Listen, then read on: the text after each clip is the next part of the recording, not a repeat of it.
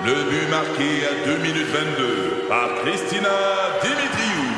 Avec l'aide de Sebastiano Brunet, Lucie Beaulieu, Tarek Malki, Jenny Agostino, Edith Chen, Emmanuel Jean-Pierre. Au hockey, comme en immobilier, pour réussir, ça prend toute une équipe. Et avec vos 5000 courtiers Remax, la force du réseau roule pour vous. Remax est heureuse de s'associer à Martin McGuire et Danny Dubé pour vous présenter le tout nouveau balado Bon Match. C'est 23. Un condensé des meilleurs moments de Debout les comiques en format balado. Debout les comiques, juste le meilleur. Debout, debout, debout, debout les comiques. Parler de ponctualité et de retard dans la vie, Mhm. on en parle depuis tantôt, sachant que nous allons en parler là, là.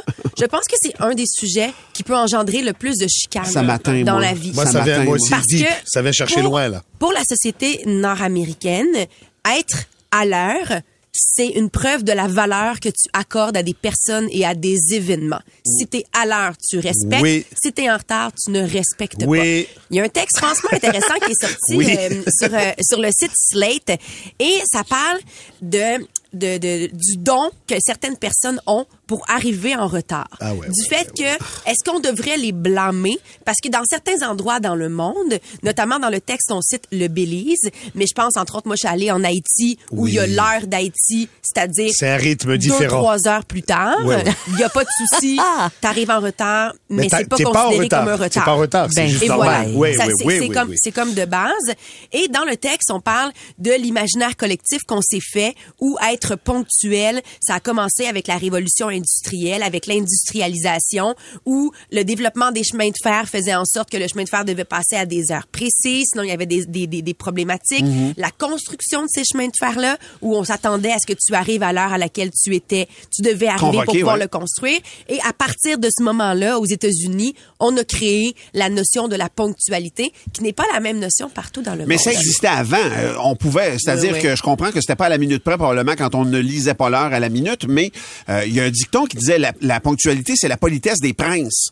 Vraiment. Donc quand quand t'es quelqu'un qui est digne, ben t'arrives à l'heure. Ouais. Vraiment, Mais tu c'est une vieille, une vieille histoire. là. Ça existe depuis très longtemps, effectivement, mais on dit que le, le, le- au moment où ça a pris son essor, la ponctualité, c'était la phase de l'industrialisation. Parce que là, on, a avait l'heure, tu chronométrer. punch in, punch out, là. Voilà. À quelle On heure tu commences à te faire payer?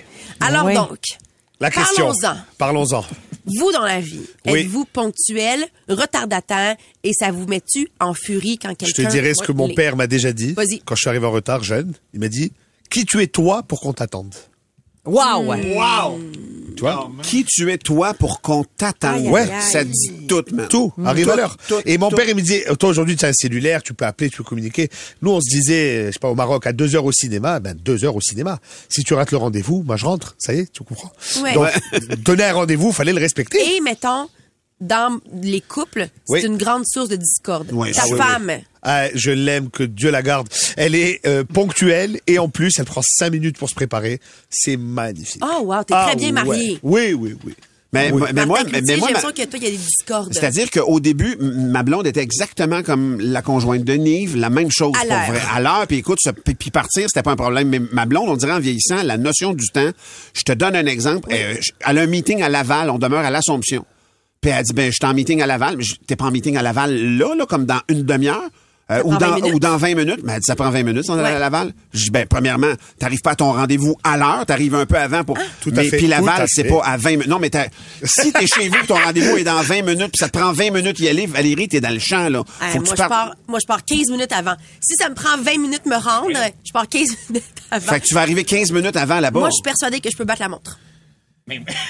Ah, c'est beau cette naïveté. OK, Wow. toi, Aïe, toi, aïe, tu pars pour arriver peut-être juste ou en retard. Vous là. comprendrez que moi, dans la vie, je suis toujours en retard. C'est pathétique. C'est pas bien. tu vois, tu vois, moi et mon chum, Antoine Oui. Vézina, on médirait sur toi pour une seule raison, pour Ma ça. ponctualité. On, on est tellement plate par rapport à ça et ça nous tombe tellement sur les nerfs. Ouais. Les gens qui arrivent en retard, Ah, même à des ouais. soupers d'amis, on est trop intense. Donc, mettons, tu m'inviterais chez toi à 19h. Si j'arrive à 19h15, mettons.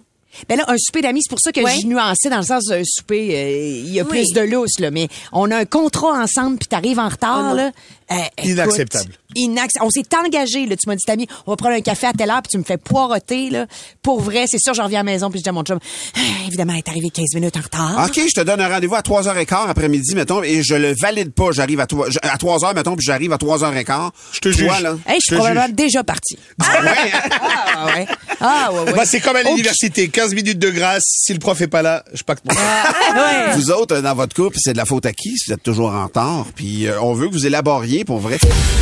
Des comiques, de retour après ceci. 96.9, c'est quoi? Recule un peu, recule, recule. Stationner en parallèle, ça devrait être simple. OK, crampe en masse, en masse, crampe, crampe, crampe! Faire et suivre une réclamation rapidement sur l'appli Bel Air Direct, ça, c'est simple. OK, des crampes. Bel Air Direct, l'assurance simplifiée.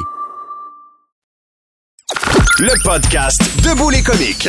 On parle de- de- en couple, c'est de la faute à qui? Si vous êtes toujours en retard. On veut pas mettre la chicane, mais on se connaît, on est assez mature pour ça. On est capable de se dire les vraies affaires. On va aller au téléphone. Il y a Kevin qui est là. Salut, Kevin. Salut, salut. Toi, quand t'es en retard, Kevin, c'est de la faute à qui, là? Non, moi, je suis, moi, je suis extrêmement ponctuel. J'arrive tout le temps 10 minutes avant à mes, à mes That's meetings. it. Puis, euh, je suis- je suis né, je suis né à Montréal. OK. Ma femme vient du Salvador, puis il y a le stéréotype que les Latinos sont tout le temps en retard. Ouais. Ben, c'est tellement vrai. C'est tellement vrai que ses amis, ses amis, maintenant, ils nous disent, OK, mettons, faut qu'on se rejoigne à 3 heures. Ils disent, dis à ta femme à 2 heures et quart. Comme ça, on a 45 minutes. On arrive Il y a l'heure du Salvador dans ton couple, mon bon Kevin. Merci, Kevin, de ton appel. Mais c'est vrai, il y a- il y, a des différences culturelles, Ben oui, là, mais, vraiment. mais- mais Kevin touche un point. C'est la même. Christiane Desgagnés de Chambly a dit Moi, c'est mon chum, il est tout le temps en retard. Mon truc, et c'est exactement ce que nous a exprimé Kevin, j'y dis pas la bonne heure. Genre, si le souper est prévu à 18 h, j'ai dit 17 h. Alors, lui, il est prêt pour 17h39. Alors, le temps qu'on se rende, on est, correct pour arriver parfait. à 18 h. C'est vraiment. euh, mais elle dit à un moment donné, il me croira plus, là, parce que là. Je veux saluer un autre, euh, Kevin, euh, qui, qui ça passait proche qu'on lui parle. Lui, il dit, moi, il dit, quand je fais des lifts à mes amis, mettons, puis que j'arrive à l'heure qu'on a convenu, puis qu'il sort 15 minutes après, Oh! je viens vraiment à Bourgogne, là, pour vrai. Moi, je suis déjà parti, j'ai laissé mon chum. Mais on sortait Ah tous les samedis soirs. Et tous les samedis soirs, c'est la même histoire. OK, je passe te prendre. OK, bro. Je vais être là, je sais pas, à 10h30. Parfait. Là, j'arrive à 1h30, il sort à moins un quart. Je suis devant chez lui, il est en train d'attendre. Une fois, je l'appelle, je lui dis, écoute, bro, 10h30, je suis devant chez toi. Tu sais pas d'heure, je me casse. Ouais, ouais, ouais, OK. Je suis parti. Je te comprends. Moi, je fais de la tournée théâtre. On est plusieurs comédiens, des fois dans une même vanne. Moi, te le dire, j'ai la mèche courte, puis c'est connu. là. Tu sais, quand on s'est dit, tout le monde à 6h45 dans le troc pour revenir à Montréal, on part de Bécomo, mettons. Là. Ouais, ouais, ouais. Ceux qui sont pas à 6h45 dans le troc, d'abord, ceux qui sont pas dans le lobby à 6h35, je les regarde avec un peu de mépris. Tellement. Dans 6h45, on est dans le troc. Tes bagages sont mis, ton check-out est fait. Mais t'as mis, sans nommer de nom, c'est toujours les mêmes qui sont pas dans le lobby à 6h35. Martin, oui. Nomme le premier qui pop dans ta tête. non, hein, non, je ferme la gueule On salue la gang. Ce qui se passe en tournée reste en tournée, tu le sais. T'as, t'as trois enfants à Mais cause si de on ça. était en tournée, ce serait assurément moi. Puis j'ai même appris avec le temps parce que moi, j'arrive toujours en retard, minimum 10 minutes. Mais des fois, en plus, j'arrivais avec un café. Chaud. Fraîchement fait que je suis allée me chercher euh, en non, chemin. non, non, non, Là, non. j'ai, là, j'ai Non. appris que quand je fais ça, c'est encore plus insultant pour les Hey, gens. sérieux, Fait que là, je fais vraiment attention. T'es en retard, c'est du Je café le pour tout le dans mon monde. char. Des comiques, de retour après ceci. 96.9, c'est quoi? Recule un peu, recule, recule. Stationner en parallèle, ça devrait être simple. OK, crampe en masse, en masse, crampe, crampe, crampe! Faire et suivre une réclamation rapidement sur l'appli Bel Air Direct, ça, c'est simple. Des crampes. Bel Air Direct, l'assurance simplifiée. Le podcast Debout les comiques. Je me présente à vous, euh, mon nom c'est Nive. Pardon? Quoi? Regarde, c'est comme Steve, mais avec un N. Mon nom c'est Nive. C'est comme Steve. Avec... Je l'ai trop utilisé dans ma vie. Ah Très bien. C'était dur au Fazi expliquer Nive. Alors, euh... on va aller rejoindre notre ami Ron Fournier. Bonjour à tous, euh, ici votre ami Ron Ronald Fournier. Très heureux d'être avec vous aujourd'hui. Euh, hier, le Canadien, nos glorieux de Montréal, ont honoré Piqué Suban. Piqué, piqué, piqué, piqué, que dire? Que ne pas dire? Électrisant, enflammant, exaltant, passionnant, grisant, excitant. Piqué, Subban. Il a joué, euh, il a joué euh, 13 saisons dans la Ligue nationale de hockey, 7 saisons avec le Canadien. Mais ce dont on se rappelle le plus, euh, on dirait euh, polarisant. Hein? Il y en a qui l'adoraient, il y en a qui le détestaient. Une chose était sûre, il rentrait avec le puck, les gens étaient contents. Écoutez, euh, Piqué, ça a marqué des beaux buts, ça a fait des mises en échec percutantes, ça a scoré contre les Bruins de Boston, une équipe qu'on aime moyen, on va se dire. hein. On, on- on- on les aime- moyen. Ils sont corrects, mais moyen. Fait que, euh, moi, ce que je me rappelle, c'est euh, Piqué. Je suis heureux que le Canadien ait fait cette cérémonie parce que ça a fini un peu euh, avec un peu d'amertume. euh, au, au fond de la gorge, on se disait, mais, mais il était correct, Piqué. Euh, Pourquoi que, pourquoi qu'on l'échange? Pas que j'aime pas chez Weber. Chez Weber, un chêne, un homme fort, un homme stable. Mais Piqué, Piqué, c'est c'est pour moi un des joueurs les plus électrisants que, que j'ai l'honneur de voir jouer. Et, euh, écoutez, quand même, euh, ne l'oublions pas, à part ses frasques et ses beaux vestons et ses chapeaux, euh, euh, Piqué a quand même été gagnant du trophée Norris, meilleur défenseur de la Ligue en, en 2013. Ça, c'est pas rien. Et euh, hier, il a fait un beau discours. Il a remercié euh, sa famille. Il a remercié l'organisation du Canadien. Il a remercié ses anciens coéquipiers, ses, ses coachs. Même s'il y en a qui étaient pas trop d'accord avec lui puis qui l'aimaient pas trop. Mais regarde, il les a remerciés pareil. Il est bien élevé, le petit. Puis, la fin qui est arrivée avec Piqué, il a, il a dit une phrase, t'en- as parlé matin. Euh, quand tu portes le, le logo, le CH, le chandail, tu dois être prêt à mourir. Puis, Piqué l'a démontré et on dirait qu'il a euh, motivé les troupes. Les jeunes, hier, ont fait euh, une belle game. Ont fait une belle game. Cole Caulfield, je pense, c'est le premier joueur depuis Piqué qui réussit à soulever le centre belle avec autant de, de, de fougue, de force, de vivacité. Et euh, hier, euh, Caulfield, deux buts. Ça, c'est le fun. Euh, Dak, un but, une passe. Bravo. Bravo. Euh, Evans. Evans, lui, je l'aime, travaille fort. Travaille fort. Il a mis un but. Puis là, euh, là, là, Ronald est content. Parce que Jonathan, Jonathan Drouin, trois passes. Ben oui. Il a failli marquer. On pensait qu'il avait marqué. La NHL lui a enlevé le but. Mais là, trois passes. Je souhaite à Jonathan beaucoup de succès. Je remercie Piqué pour euh, tout ce qu'il a donné aux Canadiens. Puis là, maintenant, c'est un collègue dans les médias. On va le voir un peu partout. Piqué, Subban, merci. Merci, Ron. Le podcast Debout les comiques. Un commerce de propane à Saint-Roch-de-la-Chigan, un petit village de 5000 habitants euh, dans la Nodière, près de chez nous. Moi, je suis de l'Assomption, là, une coupe, euh, 15 minutes à côté. Euh, C'était dans l'actualité hier, cette explosion-là, et ça frappe l'imaginaire. On est toujours à la recherche de trois employés qui sont introuvables. Ce matin, on souhaite le meilleur, bien entendu, puis on est avec les proches de ces, euh, de ces employés-là de tout cœur. Mais c'est quand même quelque chose qui frappe notre imaginaire. Il y a quelque chose en dedans de nous autres qui nous dit man, c'est pas moi. Tu comprends? Il y a quelque chose qui, euh, euh, forcément, la nature humaine, là, puis à chaque fois qu'il y a une tragédie comme ça, c'est, on est empathique, puis il y a quelque chose, très honnêtement, dans nous autres, qu'on fait comme ça aurait pu aussi nous arriver. On- on- on a- Il y en a partout de ces dépôts-là, puis tu te dis, qu'est-ce que ce serait si ça arrivait? Puis c'est la curiosité qu'on a ce matin. On cherche quelqu'un qui a vécu de près, le plus proche possible, qui a littéralement même survécu à une explosion. Comment ça s'est passé? Qu'est-ce que la circonstance? Puis, puis comment ça a été vécu vraiment de- de- par cette personne-là? On vous demande de nous téléphoner. 790 c'est quoi? 790-2564. Le texto aussi, peut-être, 4, Il y a Pierre-Luc 96 Saint-Amand 96 qui euh, nous, nous écrit donc sur la messagerie et dit j'ai vécu l'explosion à lac mégantique. J'étais à 500 mètres. J'ai senti le souffle chaud d'une des explosions. J'oublierai jamais. C'est Il y a des dispositifs de sécurité. Moi, je me souviens d'une ferme qui était pris en feu d'un de nos voisins. C'est moi qui est allé l'alerter. C'est deux frères. Ah ouais? Et avant que j'ai fini d'alerter, il y en a un des deux qui est parti en courant. Il était pas tellement loin, peut-être 300 mètres à faire.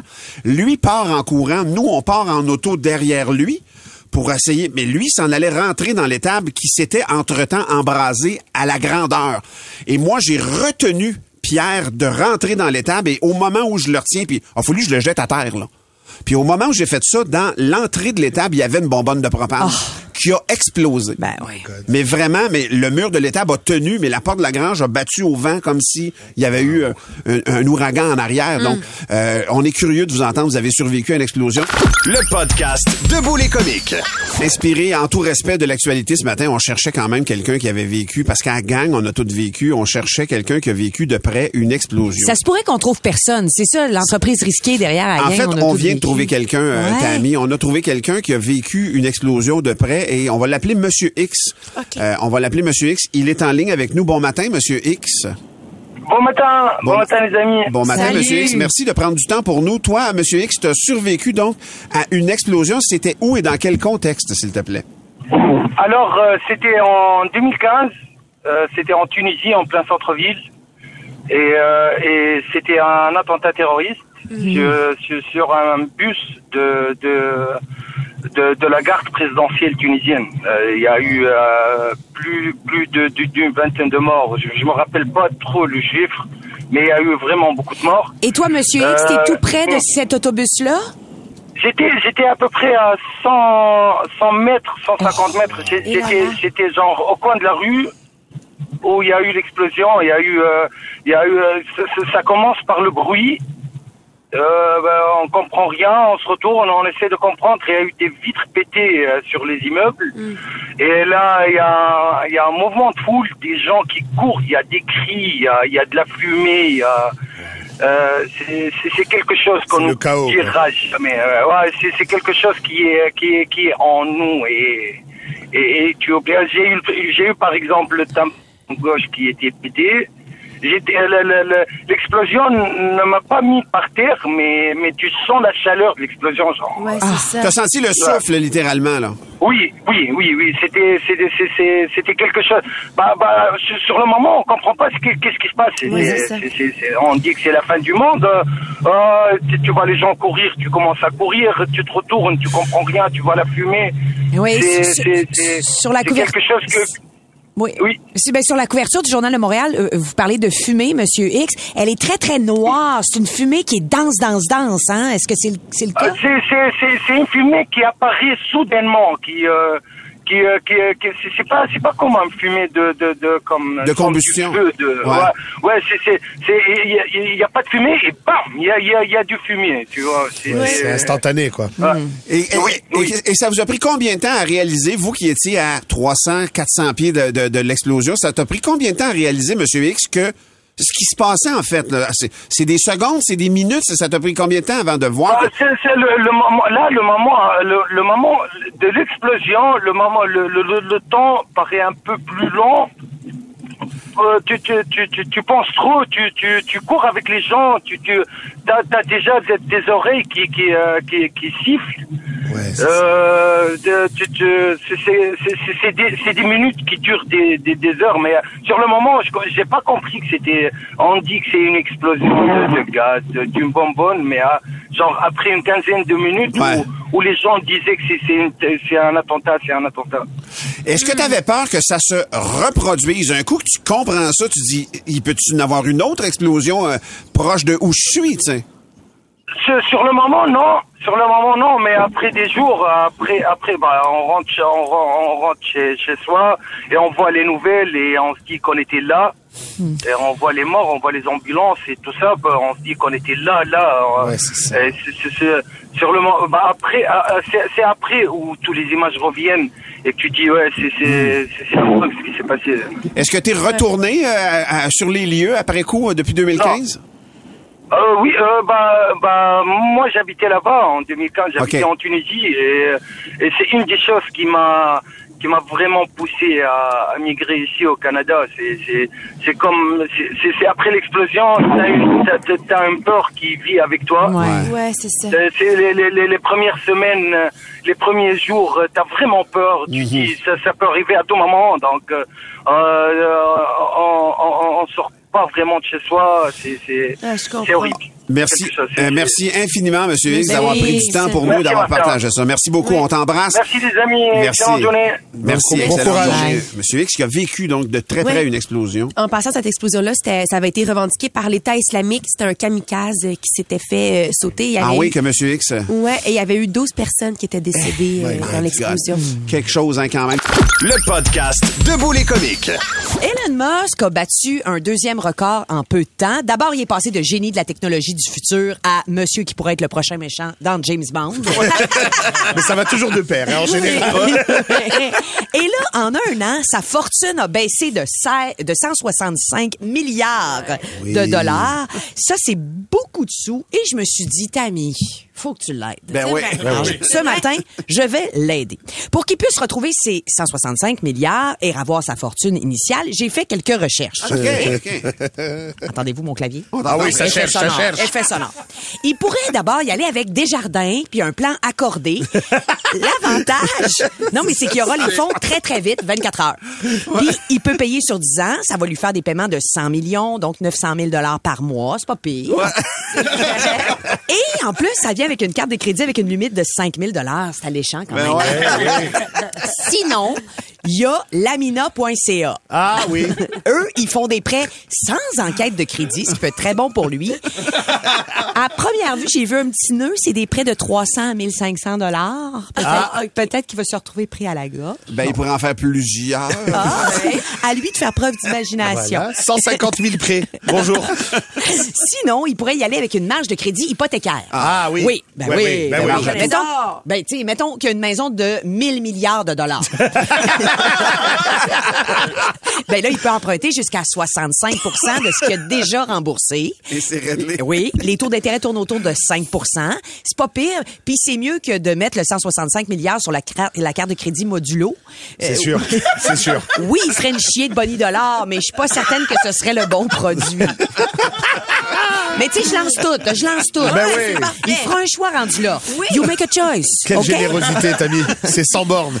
Autre possibilité, se débarrasser de ce qui traîne chez lui, chez Marketplace. C'est vrai. Une fusée, par exemple. Ben oui. La compagnie Tesla, tu drops ça sur Ben Marketplace oui. avec une belle explication claire. Il va sûrement trouver aussi une carène de Candiac qui va le dealer de façon passive-agressive en disant Je t'achète la Tesla à la moitié du prix, mais tu viens le porter chez nous.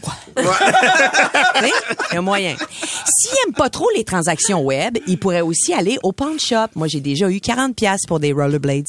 Ah oui. Combien de rollerblades il doit vendre pour... euh, Ouais, il y a- il y a peut-être des rollerblades électriques, lui. Ah oui. Oh, check Ah oui. check Oui, bien oui. le 60. À batterie. 40 piastres d'achat, c'est juste 4,5 milliards de transactions. C'est pas beaucoup. C'est pas beaucoup. Sinon, je pense qu'il doit gérer plus intelligemment, OK, euh, ses abonnements. Ne pas s'abonner à Disney+, mais plutôt l'acheter. Ouais, direct. Directement. Ben, Il va sauver que- 20 pièces par mois. Exactement. C'est déjà pas mal. Puis pour ce qui est de tout.tv, comme moi, il pourrait partager un code avec trois de ses amis. C'est sûr. Il a peut-être pas pensé. Il a, a peut-être pas d'amis. il devrait investir aussi dans un CELI. L'avantage, c'est que c'est placé. Tu sais, si mettons, mettons, là, tu sais, il veut, il veut, il veut acheter la Norvège, mettons, OK? Ben, il peut retirer son CELI sans payer Sans de frais. C'est vrai, t'as c'est- raison. hein? Non, non, mais tu C'est sais. tout, là. Finalement, je pense qu'il doit se mettre en compagnie pour splitter ses revenus. Ça, c'est sûr. Ça, c'est sûr. Un Si- Québec Inc, là, tu sais. petit Ouais, ouais. Québec Inc. Regarde. Si, par exemple, au lieu de déclarer 80 000 de salaire, il réussit à envoyer un 30 000 à sa femme, il va sauver beaucoup d'impôts. Euh, je dis ça, euh, je dis rien. C'est ça. Bref, j'ai plein de solutions pour toi, Ellen. Mais la première chose, avant de penser finances, le premier conseil que je te donnerais, ce serait que tu apprennes à affirmer moins. Un peu moins, que tu apprennes un peu à farmer ta gueule. voilà! Bravo. Bravo. Le meilleur des comiques sur demande. Les avocats personnels du président américain Joe Biden ont trouvé des documents classifiés datant de l'époque où il était vice-président dans au moins deux endroits. Ça rappelle les perquisitions dans la résidence privée de Donald Trump l'été dernier. Mm. On jase de tout ça avec l'experte en politique américaine Valérie Baudouin qui est avec nous Salut ce matin. Valérie. Bon, tout d'abord, dans quel contexte les documents ont été retrouvés puis comment le président Biden se défend par rapport à ça? Ben, Biden était dans un ce qu'on appelle un think tank, donc il était dans un bureau privé avant d'être élu président. Et je ne sais pas pourquoi, mais on a attendu deux ans avant de faire le ménage des dossiers du bureau. Donc, il y a un avocat personnel qui est allé faire le ménage et il est tombé sur des documents classifiés. C'est aussi bête que ça. Et là, il a alerté qui? Le département de la justice tout de suite en levant la main en disant ben on est en, on, on est en possession de documents classifiés. Donc, Ouais. on vous avertit. Ce qui est comme une procédure probablement à suivre. Oui, tout Ouais. à fait, parce que sinon, c'est justement, ça devient potentiellement illégal. On pourra peut-être justement en reparler dans un instant avec Donald Trump. Et par la suite, on a fouillé dans sa maison du Delaware, à Wilmington, et on a trouvé une autre boîte avec des documents classifiés dans son garage. Et il s'est défendu en disant, j'ai trouvé ça un peu de façon, oui, c'est drôle, mais c'était maladroit. Mais il a dit, oui, oui, mais c'est dans mon garage, mais ma Corvette est là aussi. Donc, en voulant dire que c'était sécurisé parce que Ouais. sa précieuse Corvette de collection s'y trouvait. mais ça reste, Ça reste des documents classifiés quand même, Mais- Monsieur Biden. Valérie, en quoi est-ce que la situation est différente de celle de Donald Trump? Parce que, évidemment, dès qu'on a eu su la nouvelle, on a fait le parallèle. Oui, tout à fait, parce que je rappelle qu'en été, à l'été dernier, on est allé perquisitionner le Ben oui, FBI, c'est ça. s'est rendu sur place avec un mandat pour aller chercher des documents y avait des milliers de pages de documents. Alors c'est ça la différence, c'est dans le nombre, parce qu'on parle d'une dizaine de documents potentiellement avec des documents top secrets chez Biden et une vingtaine de documents top secrets pour Trump et des centaines d'autres documents euh, importants. Et le, le mot clé pour moi, c'est la collaboration. Le fait que Trump, de son côté, on n'a pas collaboré avec les autorités, au contraire, on s'est rendu jusqu'avec le FBI. Et de l'autre côté, on a alerté les autorités. Mais pour l'optique, pour Biden, C'est pas bien bon, là. c'est pas c'est pas très très bon. Tu tu chiales sur Donald Trump, tu tapes sur le clou pendant des semaines et là après ça toi on découvre La que t'as- perception, Oui, euh, oui, la perception est pas très bonne. Puis on a appris par contre hier qu'un un procureur spécial va enquêter sur la manipulation de ces documents-là. Est-ce que ça peut calmer le jeu des critiques contre Biden, tu penses? Ben, c'est ce qu'il souhaite faire parce que tu as quand même un président qui est en mandat en ce moment où on trouve des documents quand il était vice-président. Qu'est-ce que tu fais? C'est, c'est toi qui as nommé les, tes propres ministres de la justice, ton procureur de la justice. Alors là, il faut qu'on ait un semblant de transparence. Ouais. Donc, on a nommé un procureur qui, lui, avait été nommé par Donald Trump en se disant, ben, si on, il a été nommé par un républicain, peut-être que ça va être un petit peu plus euh, bien dans l'opinion publique. Et lui va faire enquête. Mais je rappelle qu'un président en mandat a une immunité, une immunité. Mon Dieu, c'est le matin, hein, les mots, euh, ils sortent moins bien. Mais pendant, pendant qu'il est à la Maison-Blanche? Oui, pendant qu'il est à la toujours? Maison Blanche. Seulement à la Maison OK. Blanche. C'est pour ça. Par la suite, il pourrait y avoir des accusations, par exemple, mais s'il n'y avait pas d'intention criminelle, que c'est vraiment une erreur, peut-être une tape sur les doigts, mais quand même, euh, clairement, ça va pas bien la manipulation des documents avec les présidents. Ça doit être la fête chez les républicains, là, et surtout Donald Trump, il doit être comme, ha ha, told you! Mais oui, mais, mais il doit être lui, content, écoute, lui. il se frotte les mains. Ben oui. Les républicains aussi, c'est la meilleure nouvelle pour Ben eux. oui. Pourquoi? Leur ligne, c'est de dire c'est pire pour Biden que pour Trump. Et je m'explique parce que Trump avait dit je suis président des, j'étais président des États-Unis, je peux déclassifier pratiquement par la pensée parce que il n'y a pas de procédure claire pour déclassifier. Et Joe Biden était vice-président. Donc pour les républicains, peu importe le nom, peu importe qu'il y ait une collaboration ou non, ils disent que Biden c'est pas ce pire. pouvoir-là. Non, mais le, le pouvoir par la pensée déclassifié, ça n'a jamais été prouvé Non, non. que ça, ça peut être fait comme ça, mais c'était la ligne de défense quand même Mhm. des républicains je euh, de, de, de Donald Trump et je comprends que les républicains attaquent. Et ils vont aussi avoir une commission d'enquête Mhm. politique et ça, les démocrates auraient fait la même chose. Ben si oui, c'est Donald ça. Trump qui était au pouvoir, c'est la game Exact. politique. Donc pour moi, c'est pas une surprise non Je plus. pense qu'ils ont, ils ont facilité à dire que euh, Biden est de rigoler avec ça parce que de l'autre côté c'est Trump et tout le monde dit que c'est un bouffon. Mais au final, dans les faits, c'est le même euh, Mais qui vole un oui. œuf, vole un bœuf, quoi. C'est pareil. Oui, tout à fait. Mais je veux dire, ça tombe du ciel pour les je C'est un là. Tu fais, voyons, quel retournement, là. Ben oui. C'est une bonne série C'est Netflix. dans les dents des démocrates. C'est fou comment la vie est faite dans cette politique américaine-là. C'est un Non, mais feuilleton, je l'ai toujours dit. Je- Tu t'es intéressé à la bonne, Euh, la bonne oui, affaire. la bonne Oui, affaire dans c'est dans la bonne branche. Oui, c'est ça ça, qu'on va voilà. dire. Hey, Valérie Baudouin, merci tellement d'être venue nous voir ce matin. euh, Ça me fait Valérie, plaisir. Qui est spécialiste en politique américaine, qui a du stock pour les 30 prochaines Ben, années. Oh, Ouais, ouais. il y a du stock qui est classifié. Là. On va se le dire. Le meilleur des comiques sur demande. C'est le temps de Debout les caves, mesdames et messieurs. C'est votre gala. Oh oui, veuillez accueillir Jonathan Trudeau et Allô, sa Joe? blague. C'est un gars qui rentre à job. Il a un peu la face dans le cul. Sais, euh, Il est démoli un peu, Pauvre un peu lui. down, tout ça. Il a l'air d'avoir, tu sais, eu une rude fin de semaine. Sa collègue lui demande, mais voyons, qu'est-ce qui s'est passé en fin de semaine? Qu'est-ce qui s'est passé? Ça va pas bien. Il répond, ah, en fin de semaine, on a enterré ma belle-mère. Ah, bon, OK, mais je trouve que, tu sais, t'as, t'as l'air pas mal magané. Ça a l'air de t'avoir affecté. Il, dit- il répond, ah non, c'est juste parce que elle voulait pas. Elle se débattait. Moi, je vais faire entrer Luc de Joliette qui nous propose cette joke-là ce matin. Euh, c'est l'histoire d'un fermier que son coq est mort et il n'y a pas d'argent pour en acheter un nouveau. Son voisin voit ça puis il dit Hey, écoute bien, moi, euh, je peux te prêter mon coq pour me, te dépanner, pour vrai. Et en plus, il est super performant. Si tu vois ce que je veux dire, le coq, il m'a dit, il se fait aller en tabarouette. Le voisin dit, hey, t'es super généreux. Le coq rentre dans le poulailler et il s'occupe de toutes les poules, mesdames et messieurs. Mais deux fois plutôt qu'une, le, le- le farmer fait comme tabaslac, qui est efficace en colline. Le coq s'arrête pas là. Il rentre dans l'étable, s'occupe de toutes les vaches. Mais voyons donc, tabarouette.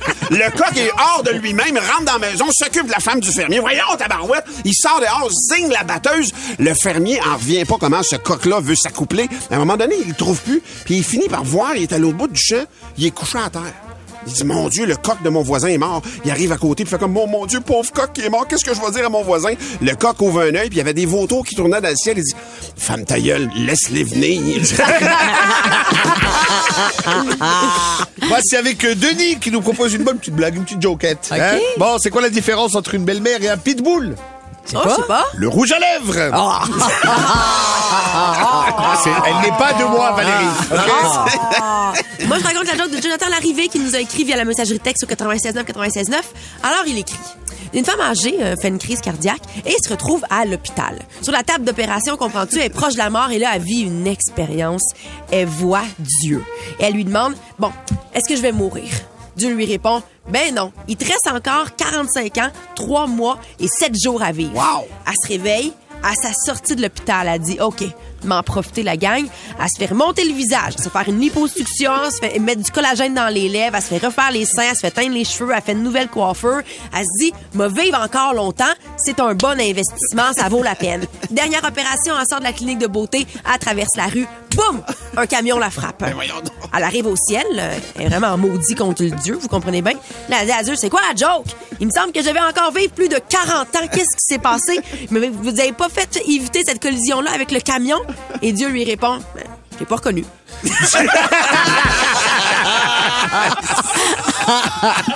On a-tu le temps d'une petite vite? Ah non. Patrice nous demande qu'est-ce qui est rouge, qui fait mal aux dents et plaisir aux vendeurs de partiels? Je sais pas.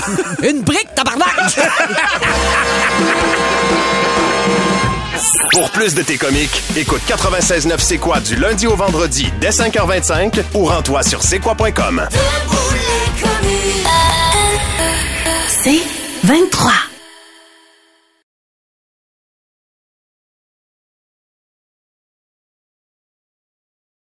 Recule un peu, recule, recule. Stationner en parallèle, ça devrait être simple. OK, crampe en masse, en masse. Crampe, crampe, crampe! Faire et suivre une réclamation rapidement sur l'appli Bel Air Direct, ça, c'est simple. OK, des crampes. Bel Air Direct, l'assurance simplifiée.